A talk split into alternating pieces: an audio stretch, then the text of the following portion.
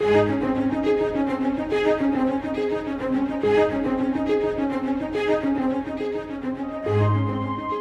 message of Christmas is the message of the gospel.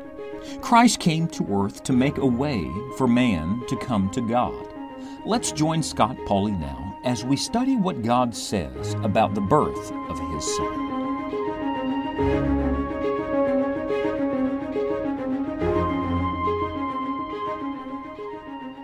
There is no name like the name of Jesus Christ. Acts chapter 4, verse number 12 says, Neither is there salvation in any other, for there is none other name under heaven given among men whereby we must be saved. This name is not just a name for time, it's a name for eternity. This name is unusual, it's unique. It is the name of our Savior, the Son of God. It's the name of Jesus. I'm so excited to study with you over the next few days this particular name. And I want us to begin our study in Matthew chapter number 1. Let's begin where God begins in the New Testament scriptures with the name of the Lord Jesus Christ. Uh, Matthew chapter 1 is an amazing chapter. Now, when you begin reading it in verse number 1, you get the idea that it's about Joseph because it's a genealogy. It's the genealogy leading up to Joseph. You remember that Joseph was not the earthly father of the Lord Jesus. Jesus had no earthly father. He had an earthly mother and a heavenly father. But Joseph was the man that God chose to raise his son. What an honor. What an amazing thought that God selected this man, a man of integrity and compassion, a man that even in a difficult situation desired one thing, and that was to glorify God. And yet, Matthew chapter 1 is not the story of Joseph. Matthew chapter 1 is the story of Jesus. As a matter of fact, the story of the whole Bible is the story of Jesus Christ. Uh, the story is His story, not ours. Thank God we all get to be a part of what He's doing. But the message in Matthew chapter 1 is about the coming of the Lord Jesus Christ. Now let's read just a few verses. These are familiar verses, famous verses around Christmas, and beginning in Matthew chapter 1 and verse number 18 where the Bible says, Now the birth of Jesus Christ was on this wise. When as his mother Mary was espoused to Joseph, before they came together, she was found with child of the Holy Ghost. Then Joseph her husband, being a just man and not willing to make her a public example, was minded to put her away privately.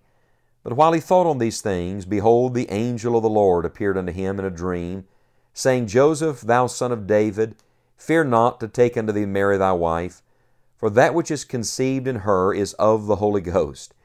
And she shall bring forth a son, and thou shalt call his name Jesus, for he shall save his people from their sins.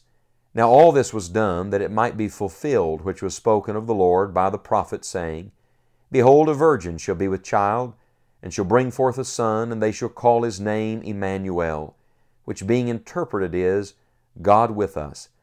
Then Joseph, being raised from sleep, did as the angel of the Lord had bidden him, and took unto him his wife, and knew her not till she had brought forth her firstborn son, and he called his name Jesus. would you mark in your Bible, if you can, in verse 21, Thou shalt call his name Jesus. And then come down to verse number 25 and mark, And he called his name Jesus. We see here Joseph's obedience, no question about that. But you'll be reminded that Joseph did not name his own son. And no, as a matter of fact, it was the Heavenly Father who named his only begotten Son. It was God Almighty who chose this name, Jesus. Now, why choose this name? Of all the names that he could have, be called, could have been called, why choose the name of Jesus? Well, you remember in Scripture that names are very significant. God named Adam. Adam means man. And then Adam named Eve woman, for she was taken out of man. You'll remember that Adam's first job was to name all of the animals. So from the very beginning, uh, names were significant. They meant something, they carried weight. In Jewish culture, a name was always connected with a person's character. Uh, that's why, in some instances, God even changed some men's names. You'll remember that Abram, High Father, became Abraham, father of many nations, to remind Abraham and all of us that it wasn't about Abram's greatness, it wasn't about him being high and mighty, rather, it was about the one uh, that was above him. It was about Abraham's father, uh, who made him to multiply, who made him a great nation. You'll remember that Jacob, whose name meant schemer, deceiver, conniver, trickster, liar, what a name, was changed to Israel, prince with God. Now, there are many instances like this in Scripture. Uh, for example, in the New Testament, Saul is changed to Paul. We don't know exactly even when that happened, when that transpired. Uh, but uh, when God changed the man's life, he became a new creature. His whole identity changed. He even began going by a different name. When God changes a man's name in Scripture, it's always to bring him in line with God's chosen identity for him.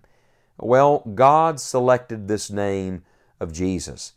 You remember that the first instance in Scripture of God telling man what his name was. Do you remember? Moses asked God, Whom shall I say sent me? And God said, Tell them, I am that I am. Uh, God is the great I am. He just is. He's the self sufficient, unexplained, unrivaled, always continuing to be. Uh, he is the ever present God. I am. And so, throughout the Old Testament, leading up to this point, uh, the Hebrews reverenced the personal name of God. Uh, we refer to Him now as Yahweh or Jehovah God. As a matter of fact, that covenant name for God was held to be so sacred, so special, uh, that the Hebrews would not even pronounce it. Think of that. They would not even say the name. Instead, they would substitute another name uh, for the Lord because they reverence the name so much. I tell you, we've come a long ways from that, haven't we? Now the name of God is so flippantly and lightly used, even by Christian people, taking His name in vain. You know, a man once said to me that every time His name is on your lips but not in your heart, you've taken His name in vain. Can I tell you, there is something to the name of our God, and it should be reverenced. Uh, we should speak it with gratitude. We should speak it with tenderness all of us who know and love the name of the Lord Jesus Christ. This is the name by which every sinner can be saved. It is the name in which we pray. It is the name of Jesus Christ. And over the next few days, we're going to look at this name. May I challenge you to do something today? Uh, would you speak His name? Even now, would you just quietly say the name Jesus? Would you say it again? Jesus. What a name! There is no name like this name. Could I challenge you today to speak it in prayer? Uh, speak to the Lord Jesus. Speak to the Heavenly Father in the name of the Lord Jesus Christ. Think about the power in this name of Jesus. And then could I challenge you to do something else? Speak the name to someone else today. Share the message of salvation in the name of Jesus Christ. There is no name like the name of Jesus Christ. Neither is there salvation in any other, for there is none other name under heaven given among men whereby we must be saved. It is the name of Jesus Christ.